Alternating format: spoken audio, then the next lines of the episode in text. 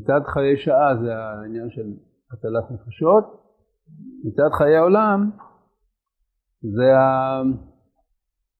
זאת המצווה של אה, עם ישראל לרשת את הארץ, לרשת את הארץ, אה, לפי ההגדרה של הרמב"ן, שלא להניח אותה ביד זולתנו מן האומות ולא לשממה, וזה לא דבר שהוא קשור לאיזה מצב מצוקה מסוים, אלא זה זאת הוראה לדורות, הוראה קבועה, שעם ישראל צריך להיות הריבון בארץ ישראל, ולכן יש גם אה, חיוב להילחם על הארץ ולשחרר אותה מעול זרים. אה, עכשיו הוא אומר הרב, ואם בסתמה ובעיקרה, במצוות כיבוש הירושה כשהיא לעצמה, בערך חיי עולם של ציבוריותה נמצאו דיונים על חילוקי המדרגות שבחיובה. כלומר, לגבי העניין הזה של אה, מלחמת ארץ ישראל, מלחמת אה, ירושת הארץ, אז יש אה, בעניין הזה דעות. זה לא דבר מוסכם וחד משמעי לכל הדעות שיש מצווה להילחם בשביל לרשת את הארץ. אמ, אז ברור שזה כשלעצמו לא היה מספיק בשביל שאנחנו נרצה לפתוח במלחמה, אבל כאשר המלחמה נכפית עלינו בגלל עזרת ישראל מצער, שבאים לתקוף אותנו, אז אנחנו באותה הזדמנות מקיימים את המצווה של ירושת הארץ. אז הוא אומר, אם בסתמה ובעיקרה של מצוות כיבוש הירושה כשהיא לעצמה, דרך חיי עולם, נמצאו דיונים על חילוקי המדרגות שבחיובה. הנה, במצב מלחמה זה של עזרת ישראל מהצר שבא עליהם, שיש בצד חיוב של הצלת נפשות, המוטל על כל אדם מישראל, והחמור מכל חיובי תורה ודוחה אותם, מלבד השלושה, עבודה זרה גילויות שקדמית, אפילו בסתם שהוא ספק אם באו על נפשות. ובעיר הסמוכה לגבול יישובם, גבול יישובם של גויים, שיש לחוש שתהיה הארץ נוכל להיכבש לפניהם משם. זה ההסבר של הגמרא בעירובין שאומרת שאם זה עיר הסמוכה לספר, אז אפילו לא באו אלא על עסקי תבן וקש, יוצאים עליהם בכלי זן ומחללים עליהם את השבת. למה? אז אה, ההסבר הוא, רש"י אומר, שלא תהיה הארץ נוכל להיכבש בפניהם. כלומר שהמצב שה... הזה זה לא סתם אה, פיקוח נפש, אה, אלא חובה של להגן על הארץ. אז זה אה, אליבא דכולי עלמא, זה דבר שהוא לא נתון בשום מחלוקת. עצם העניין של הצלת נפשות, ובפרט אם זה בעיר הסמוכה לספר, שבאים מהגבולות שלנו, אז אומרת הגמרא שיוצאים עליהם, הם מחללים עליהם את השבת, אפילו אם באו רק על עסקי תבן וקש. אגב, משם למד אה, הרב ארנברג, דבר יהושע, שגם לשיטת הרמב"ם שאין חיוב של כיבוש ארץ ישראל כמו לדעת הרמב"ן, אבל הוא אומר שיש חיוב של הגנה על ארץ ישראל. כי משמע שם ברש"י, ש, שלא תהיה ארץ נוחה להיכבש לפניהם, זה לא בגלל החשש נפשות. שהארץ לא תיכבש. אז מה זאת אומרת? שכשאנחנו מחזיקים בארץ, ובאים לתקוף אותנו ולנסות לכבוש את הארץ, אז צריך לצאת ולהילחם. ככה הרב ארנברג מוכיח מה, מהגמרא הזאת ומרש"י, שלשיטת הרמב"ם אין מצווה לכבוש את ארץ ישראל במלחמה, אבל יש מצווה להגן על ארץ ישראל במלחמה. כלומר, אם אנחנו יושבים בארץ ובאים ותוקפים אותנו, אז גם אם זה לא, לא בשביל אה, להרוג נפשות, הם באים על נזקי תבן וקש, אז מצווה להילחם. למה? כי להגן על הארץ זה כן נקרא לחיוב של, של, של, של, של אה, מלחמה, לא רק, לא רק הצלת נפשות, אלא באים לקחת מאיתנו את ארץ ישראל, את המקום שבו אנחנו חיים, זה, זה בעצמו סיבה בשביל להילחם. למה זה, למה זה סיבה להילחם? זה נקרא מלחמת מצווה. מלחמת מצווה זה לא רק שבאים להרוג בני אדם, זה בא, כשבאים לקחת ממך את המקום שבו אתה יושב, שבו אתה חי. כלומר, המצב הזה שבו האלטרנטיבה שלנו היא בין, בין להילחם לבין לצאת לגלות. זה לא קשור, ל, זה לא קשור ל, לשום דבר אחר מאשר, מאשר אה, להילחם על החיים. להילחם על החיים זה, זה, זה גם להילחם על הארץ. ככה הוא מוכיח מהגמרא הזאת. אבל בכל מקרה, כאשר מדובר שהם באים על כן על עסקי נפשות, אז אין בזה שום אה, צל של ספק שכל אדם חייב, מתוך החיוב של הצלת נפשות, להשתתף בהצלה הזאת. אפילו לא באו אלא שיש כל שרוצים לבוא. הלא לא יימצא מישהו מזרע אברהם, יצחק ויעקב, אם רק הוא באיזו מידה יכול להציל, שלא יהיה בכלל חיוב זה. על המתרפא נאמר שכל ישראל תלויים מצווארו, וכמו ששפך דמי הכל. וכל מי שהוא בכלל תורה ומצווה עושה את חיובו בכל ליבו, בלא פחד, בכוונתו לקדש את השם בלבד, לתת כבוד להשם יתברך ולעמו, הוא מובטח לחיים ולשלום, הוא בונה בית נכון בישראל עד עולם, ובעניין עד לתשועת עולמים לכיעון דבר השם לנחלתו. בקיצור, הוא מסכם את העניין של, ה...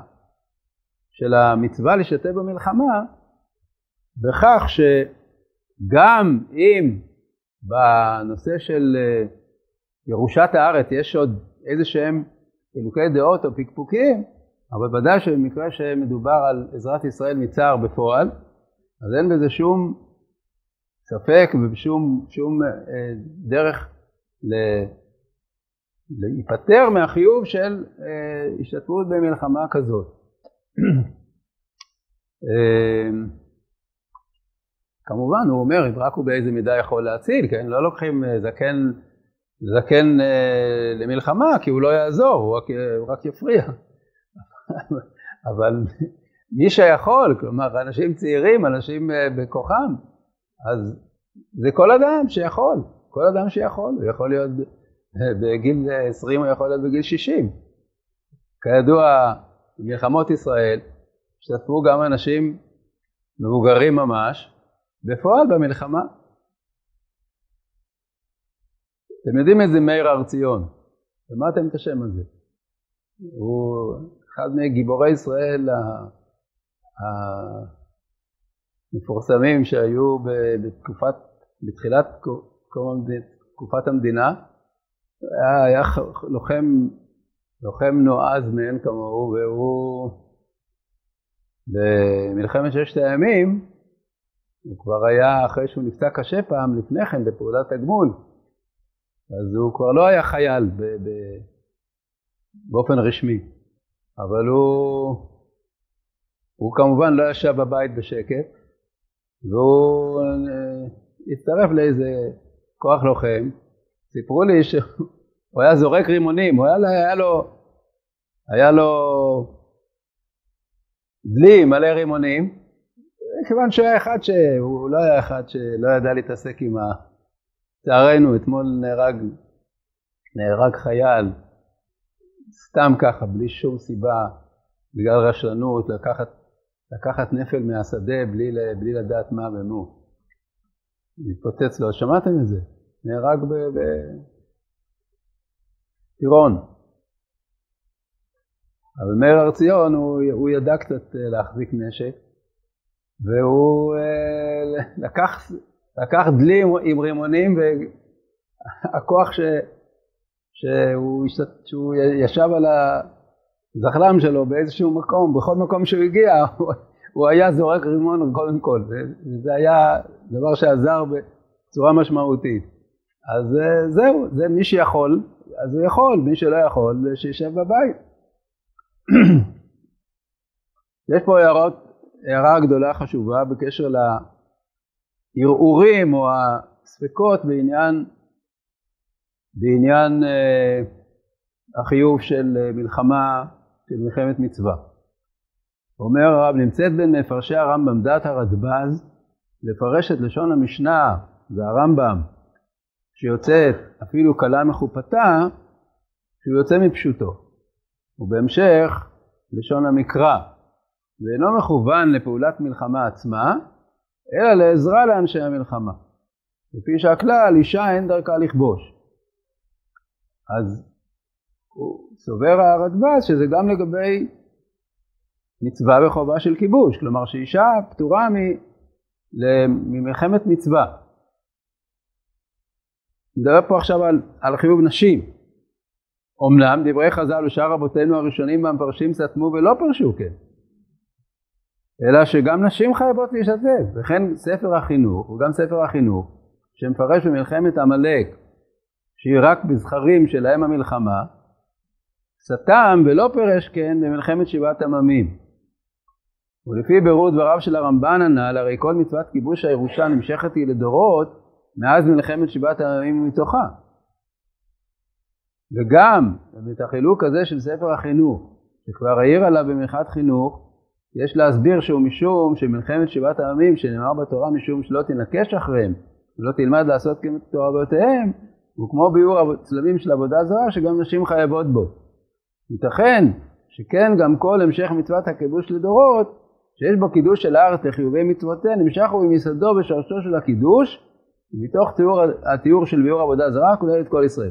מה, מה בקיצור הוא רוצה להגיד כאן? שייתכן שנשים חייבות ממש להילחם במלחמת אה, כיבוש הארץ, כי בחינוך, במלחמת עמלק הוא אומר שנשים לא חייבות להילחם, כי הן לא שייכות למלחמה. ובשבעת הימים הוא לא כותב שנשים לא חייבות להילחם. אז מחלקים שאולי במלחמת שבעת הימים הן כן חייבות. ומלחמת שבעת הימים זה בעצם היסוד של טיהור ארץ ישראל מעבודה זרה, שייתכן שזה נוגע גם למצוות הכיבוש לפי הרמב"ן, שהוא נמשך כל הדורות, וממילא גם נשים יהיו חייבות להילחם. טוב, בקיצור, אה, מעניין מאוד שב... בספר, אה, בספר נדמה לי שנקרא תורת האוהל, אבל אני לא בטוח מאה אחוז מה השם של הספר, בכל אופן היה בירושלים גדול, גדול הקנאים של ירושלים והגדולי התורה של ירושלים בזמנו, ששמו היה רבי יהושע לייב דיסקין. רבי יהושע לייב דיסקין היה נחשב ל, לרב של, ה, של החוגים הקנאים בירושלים, והוא היה גאון עצום, והוא כותב בספרו, אני יכול להביא לכם את המקור, הוא כותב שנשים חייבות במלחמה. מניין שנשים חייבות במלחמה? כלומר, הוא, הוא כותב הוא דן שם בעניין של זכור, קריאת פרשת זכור לנשים. שכידוע, אה, זה לא מפורש בשולחן ערוך שנשים חייבות לשמוע פרשת זכור, אבל אה, כמה מהפוסקים האחרונים כתבו שכן, וככה היום נוהגים, שקוראים פרשת זכור לנשים. אז הוא אחד מאלה שתומכים בזה, שנשים חייבות בפרש... בקריאת פרשת זכור מדאורייתא. למה? כי הן חייבות במלחמה. מניין שהן חייבות במלחמה? מזה שכתוב שהכל יוצאים במלחמת מצווה, אפילו כלה מחופתה. רבי שאול הב דיסקין, זה ממש מעניין, זה ממש. השפיץ של הקנאות בירושלים, אבל הוא היה גאון עצום, הוא היה לכולי עלמא, יודעים שהוא היה באמת אה, תלמיד חכם עצום, והוא כותב את הדבר הזה, שנשים חייבות במלחמה. טוב, אז בכל אופן, אה, זה לגבי הנקודה של נשים. אה, כמובן לא, זה לא שייך לשאלה אם, אם לגייס נשים או לא לגייס נשים, כי העניין של גיוס נשים זה משיקולים אחרים, ש... של צניעות וכדומה, אבל בזמן מלחמה ממש, כמו שהיה, ב... כמו שהיה במלחמת השחרור, שאנשים אה, נלחמו בגוש עציון וכדומה, אז אה, מצד אה, עיקר הדין, יש לפחות דעה רצינית שאומרת שנשים חייבות במלחמה כמו הגברים. או, או להשתתף ב, בהשתתפות לוגיסטית, במה שהרדב"ז אומר, לספק מים ומזון. טוב, אבל עכשיו הוא ניגש לטענות נגד השתתפות של תלמידי חכמים במלחמה. נמצאו מי שהזכירו בעניין זה מאמרי חז"ל. במלחמת יהושע שנידונו על שביטלתם תלמוד תורה. אז הוא אומר, מה, מה, איזה מין, איזה מין אה, הוכחה זאת? הרי שם כתוב של, של אתה, על אתה באתי. אז על מה? שביטלתם תלמוד תורה, אומר רש"י, שהרי אינכם נלחמים בלילה. הוא לא אמר להם, למה אתם יוצאים למלחמה? הרי זו הייתה מלחמת יהושע לכיבוש הארץ שהיא הייתה על פי השם. אז מה זאת אומרת ביטלתם תלמוד תורה? על זה שיצאתם למלחמה? לא, על זה שבלילה אתם יכולים ללמוד, בלילה אתם לא נלחמים. אז זה דבר אחד. דבר שני, שאברהם אבינו נענש מפני שעשה הנגריה בתלמידי חכמים, גמרא בן דרים. ושם מצוות המלחמה לא הייתה מעניין זה של חיוב מלחמה שבהגדרת הלכותיה לנו.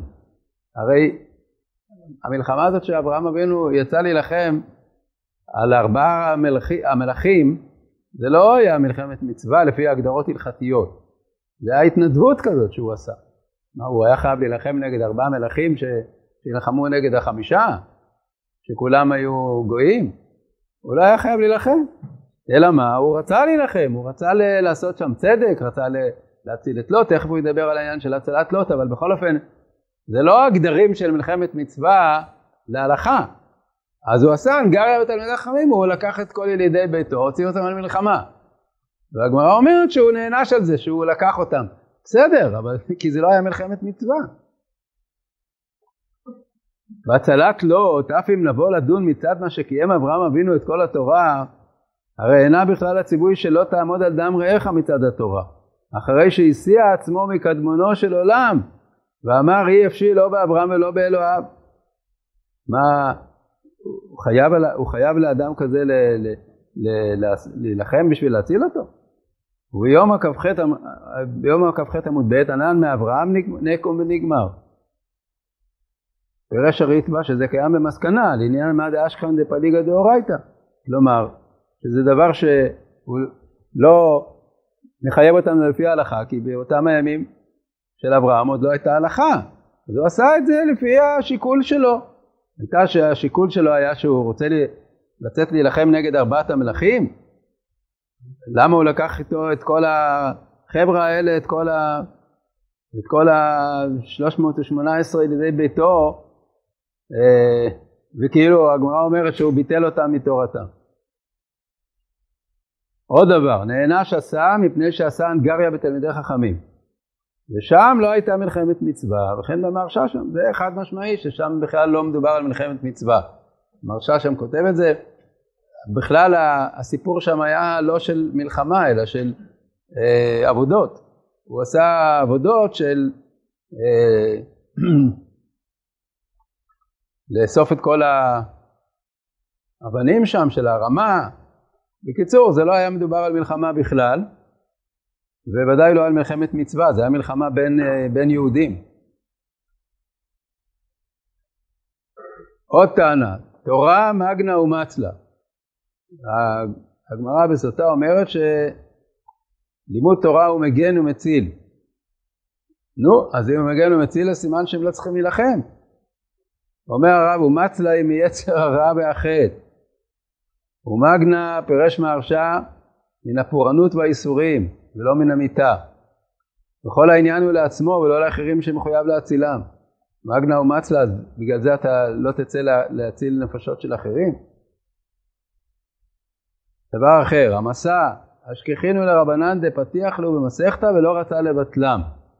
ושם לא הייתה מלחמת מצווה להלכתה. ואך לגבי הדין של מורד במלכות, מתמעט, שאינו שייך לדברי תורה. כלומר, כאשר יש מצב שבו אה, המלך שולח מישהו לה, להביא אנשים,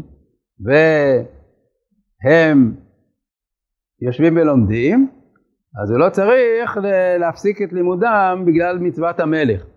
אבל זה לא שייך לעניין של מלחמת מצווה, זה, עניין, זה שייך לעניין של ירידה במלכות. והעסק בתורה של דוד, בתדירות ובכלליות, הועיל למלחמותיו של יואב, גם שלא היו מלחמת מצווה. ולא עיכב גם את דוד בעצמו מלעסוק במלחמה כפי הצורך והחיוב. כן, כתוב שבזכות זה שדוד עסק בתורה, אז יואב הצליח במלחמה. זה, לא, זה לא אומר שדוד עצמו לא נלחם כשהיה צריך להילחם. אנחנו יודעים שהוא כן נלחם. וחובל עול של סנחריב מפני שמנו של חזקיה שהיה דולק בבתי כנסיות ובתי מדרשות. והעם העייף בתורה שהכבידו עליהם עול תורה. בכוח התורה והאמונה הלכו למלחמה ונושעו בה. מה כתוב שהם לא נלחמו? כתוב שבזכות זה שהם היו עוסקים בתורה הם הצליחו במלחמה. וכן שערי ירושלים שעוסקים בתורה גרמו לרגלינו שעמדו במלחמה. טוב, בקיצור, כל הממרות האלה זה בכלל לא אומר כלום לגבי החיוב בזמן שצריך בפועל להילחם, זה רק מדבר על זה שהזכות של לימוד התורה באופן כללי הוא מועיל לאלה שנלחמים, וגם אותם אנשים עצמם שהם עסקים בתורה וגם נלחמים, יש להם הזכות של זה שהם עסקו בתורה. או אלה שלא יוצאים למלחמה כי הם לא יכולים, כמו זקנים, אז בזכות זה שהם עוסקים בתורה באותו זמן, אז החיילים מצליחים. עוד מקור, מתי הם נותרים את, את פריו? רבנן, שהניחה ממלחמת הרשות. זה לא מלחמת מצווה, אלא מלחמת רשות. וכן במהרשה שם, שהוא כמו בניין הסענל, וכן בתוספות שם אחר כך. זה כל הדיבור שם על מתי הם נותרים את פריו זה על מלחמת רשות ולא על מלחמת מצווה. רבנן לא צריכי נטירותא, בבא בתרא. וזה אינו בדבר שיש בו ספק נפשות. וכן הוא בתשובת הרדב"ז חלק ב' סימן תשנ"ב. דהיינו שמה שכתוב רבנן לא צריכי נטירותא זה לעניין שמירה על העיר מפני גנבות. זה לא, לא נוגע למלחמה, לסכנת נפשות.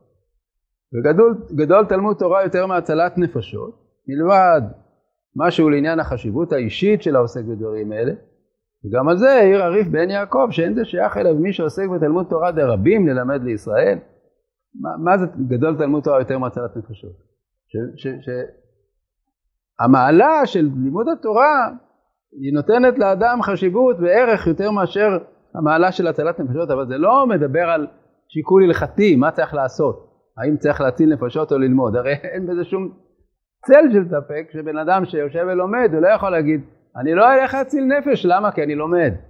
זה, זה, זה פשוט עיוות מוחלט. אלא הגדות תלמוד תורה יותר מצלת נפשות אם אתה שואל, שואל על זכויות של בני אדם, זכויות זה, יש ערך לתורה יותר מכל דבר אחר, אבל זה לא ב, ב, בתור הלכה למעשה מה להעדיף על מה. גם כתוב שכל החפצים לא ישבו בה אפילו חפצי שמיים. אז מה זה אומר? שבן אדם לא יקיים מצוות, רק ילמד תורה. הרי כתוב בפירוש להפך. כל מי שלומד לא על מנת לעשות, נוח לו שלא נברא. ודבר אחרון, שזה דבר שהוא מאוד uh, ידוע, זה הרמב"ם בסוף הלכות שמיטה ויובל. הרמב"ם בסוף הלכות שמיטה ויובל אומר אה, דברים שאפשר בטעות ללמוד מהם שהם באים לפתור אה, תלמידי חכמים ממלחמה. מה כתוב שם?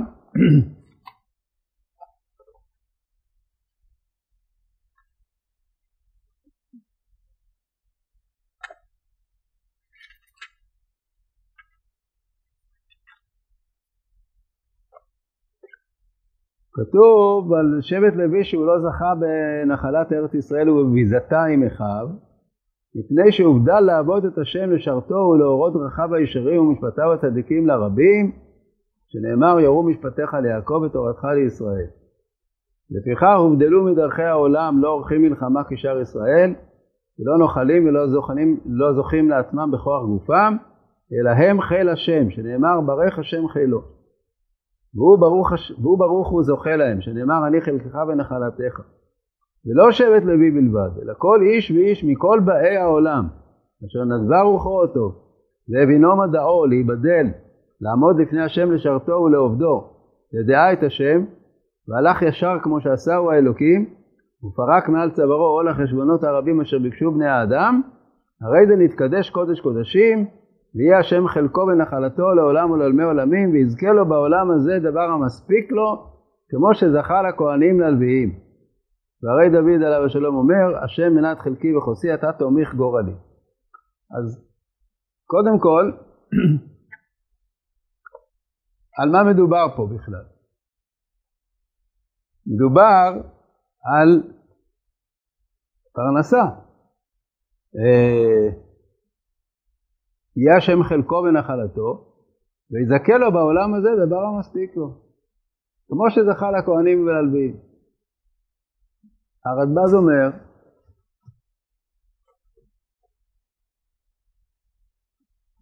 דקדקתי בדבריו ז"ל שכתב ויזכה לו בעולם הזה דבר המספיק לו. שהקדוש ברוך הוא יזכה לו להרוויח בעולם דבר המספיק לו ולא שישליך עצמו על הציבור. עיין מה שכתב בפירוש משנת ולא קרדום לחתוך בו. מה הכוונה? הכוונה היא שה, שהאדם שעוסק בתורה הוא, הוא לא צריך ל, ל, לעמול על פרנסתו, למה? כי, כי אחרים יפרנסו אותו. שום אופן לא, הרמב"ם הרי הוא נגד זה בכל תוקף, הרמב"ם אה, בהלכות אה, תלמוד תורה ובפירוש המשנה באבות, הוא כותב דברים נוראים על מי ששם על ליבו להתפרנס מן הצדקה וללמוד תורה. אז ברור שמה שהוא אומר כאן שהשם יזכה אותו, הכוונה שיהיה לו קל עם הפרנסה, הוא יצליח בקלות להתפרנס ויוכל לעסוק ברוחניות. אז כל הנושא פה זה לגבי החלק בארץ והביזה וכולי, העניין, העניין הגשמי. לגבי יציאה למלחמה, אז קודם כל שבט לוי בעצמו בכלל לא ברור שהוא פטור ממלחמה. בכלל לא ברור, למרות שפה כתוב לא עורכים מלחמה כי שאר ישראל ולא נאכלים ולא זוכים לעצמם בכוח גופם. יש דיון גדול מאוד בעניין הזה, האם הלוויים יוצאים למלחמה או לא. ויש הרבה מהראשונים והאחרונים שאומרים שלוויים כן יוצאים למלחמה. ומה שהרמב"ם פה מתכוון זה שהם לא נוחלים, הם לא, הם, הם נלחמים אבל הם לא מקבלים חלק בשלל, זה ברור. אסור לנביאים לקחת חלק בשלל. הם לא נוחלים חלק בארץ. אז הם לא מקבלים שום טובת הנאה מהמלחמה. אבל אם הם נלחמים או לא, זה בכלל לא פשוט שהרמב"ם מתכוון שהם לא יוצאים למלחמה. אבל לו יהי שהוא מתכוון שהלוויים לא יוצאים למלחמה, הוא לא בא להשוות אה, אנשים שהם רוצים לשבת וללמוד, ללוויים במובן הזה. כמו שהוא אומר שכל מי שנשא רוחו אותו, דרך אגב הוא אומר מכל באי העולם, מכל באי העולם, לא רק יהודים, שרוצה להתקדש ולעסוק ברוחניות, אז השם עוזר לו, אז הוא לא נותן לו את מה שהוא נתן ללוויים. לא שהציבור צריך לתת לו מעשרות. כפי שאומר הרדב"ז, זה הרי נגד השיטה של הרמב"ם. אלא מה הכוונה? שכמו שהוא נתן ללוויים, אז כך הוא ייתן למי שעוסק בתורה סייעתא דשמיא, שיהיה לו פרנסה. אז זה לא אומר שום דבר לגבי יציאה למלחמה, גם אם הלוויים נגיד שהם לא יוצאים למלחמה, אז תלמידי חכמים הם לא בדיוק כמו הלוויים. הלוויים זה דין אחד ותלמידי חכמים זה דין אחר, כמו לגבי העניין של הפרנסה. אז אין פה שום צל של, של, של אמירה הלכתית שהתלמידי חכמים לא צריכים לצאת למלחמה. העובדה שהרמב"ם אומר את זה בסוף הספר של זרעים, זה דברי מוסר, זה דברי אה, חיזוק רוחני כמו שהוא רגיל בסוף, בסופי הספרים, לכתוב דברי מוסר, בכל סופי הספרים, ברובם. זה לא עניינים הלכתיים בכלל. ואם זה היה עניין הלכתי זה היה צריך להופיע בהלכות מלכים. הלכות מלכים ומלחמות. טוב, אז הרב כותב פה ככה, דברי הרמב"ם בסוף הלכות יובל, שלא נזכרו בהלכות מלחמות, הנביאים שהם אינם עורכים מלחמה, לפי שלא נטלו חלק בארץ, ונמשך מזה שם בדברי מוסר כלליים, אינם מיוחדים לישראל ולעוסקי תורתו, אלא לכל איש ואיש מכל באי העולם, שלפי הפשטתו הרוחנית, והתרוממותו מסיבוכי אבלי העולם הזה, סייעתא דשמיא לסיפוק צרכיו בטוחה ומוקדשת, זה הכל, זה מה שהרמב"ם שם אומר. הוא לא מדבר שם על הלכות מלחמה, ודאי שלא על הלכות מלחמה לתלמידי חכמים, הוא מדבר על אולי על הלוויים, אבל גם זה לא ברור. אז בקיצור, אין משם שום ראיה לעניין הזה של השתתפות תלמידי חכמים במלחמה, ומה שנתלו בזה זה פשוט טעות אה, גמורה. טוב, עכשיו נשאר לנו הפסקה האחרונה שהרב קרא לה בשם מצד חיי שעה וחיי עולם כאחד. זה יותר עניין מחשבתי, אבל חשוב מאוד להבין אותו. הקשר של חיי השעה עם חיי העולם, של חיי הרעים עם חיי הקבע, של חיי היחיד עם חיי הציבור, של חיי הפרט עם חיי הכלל, של חיי הזמן עם חיי הנצח, נמצא לנו במציאותה של תורת השם הנתונה לנו מאיתו ובקיומה על ידינו. מתוכה אנו יודעים ומכירים גם את קרבתו של השם אלוקינו בכל קוראינו אליו. וכל שפע ברכתו הנעצר על חיי השעה אשר לנו, לכולנו, לדורותינו, בעבודת התפילה. הקשר של חיי עולם וחיי שעה הוא קשר מאוד יסודי ומהותי, הרי אנחנו אומרים שמשה רבנו אומר, מי גוי גדול אשר לא אלוקים קרובים אליו, והשם אלוקינו בכל קוראינו אליו. זה נקרא חיי שעה. הרי הגמרא אומרת שעל מי שישב אה, בשיעור ואמר לרב, נו, צריך כבר להתפלל, אז הוא אמר לו, מניחים חיי עולם ועוסקים בחיי שעה? אנחנו עוסקים בתורה, אז מה אתה עכשיו לוחץ עלינו שצריך להתפלל? חיי עולם זה יותר מחיי שעה. אז חיי, תפילה נקראת חיי שעה. התורה נקראת חיי עולם. ואף על פי כן, התורה אומרת, מי גוי גדול, אשר לא אלוקים קרובים אליו, כשם אלוקינו בכל קוראינו אליו, זה התפילה, ומי גוי גדול לא חוקים ומשפטים צדיקים, ככל התורה הזאת, זה החיי עולם. אז יש קשר הדוק בין חיי שעה לחיי עולם, זה, זה לא שני דברים שונים, זה לא שני דברים שאין ביניהם קשר. זה הכל עניין אחד, מי גוי גדול, זה, זה, זה ההגדרה של, של, של, של היותנו גוי גדול. קיומה זה של התורה שהיא בעצמה כולה היא שם השם הנקרא עלינו. הוא מסביר פה בסוגריים למה, למה התורה נקראת שם השם, איפה, מה המקור לזה. ברכות כ"א במרשה, זוהר, אור החיים, מה כתוב שם? כתוב בגמרא מקור לברכת התורה שלפניה מניין, כי שם השם אקרא והוא גודל אלוקינו. אז לפי הפשט של הגמרא הרגיל, הכוונה היא שמשה רבנו אומר להם, כי שם השם אקרא, כלומר אני אברך ברכה, אז תיתנו גודל אלוקינו. כאילו זה ראיה שמשה רבנו ברך ברכה, ברכת התורה. אבל המרשה מסביר, כי שם השם זה התורה. כאשר אני אקרא בשם השם, כלומר כשאני אה, אגיד לכם את דברי התורה, אבו גודל אלוקינו, צריך לברך לפני ש, שלומדים תורה. אז שם השם זה, זה, זה ביטוי שפירושו התורה, התורה היא שם השם. כידוע, בהקדמה של הרמב"ן לפירוש שלו לתורה, הוא אומר שכל התורה זה שמותיו של הקדוש ברוך הוא. זה כאילו רצף של אותיות, שהרצף של האותיות זה כולו שמות של השם. אבל בכל אופן, המרשה שם הוא מסביר מה זה כי שם השם אקרא זה, זה התורה. אז קיומה של התורה, שהיא בעצמה כולה היא שם השם, מתמלאו בעוז תפארתו מתוך הדר הכוח של קידוש השם שבמהלך חיינו כולו, ונקדשתי בתוך בני ישראל. גאולת ישראל בשובם למקומם, גם כן מתוך כך היא משתלמת ומתקיימת. ונקדשתי בהם לעיני הגויים וישבו, וישבו על אדמתם. ממידת הפורענות של חילול השם, המחללת את החיים עד לסילוק ערך מציאותם, מרובה וגוברת מידת קידוש השם המקדשת את החיים וממלאה את תוכנם בקיומם ברום שכלולם. הרי חילול השם גורם לזה שלפעמים צריך למות ולא לחלל את השם. ועל קידוש השם זה מקדש את החיים, זה ממלא את החיים בתוכן.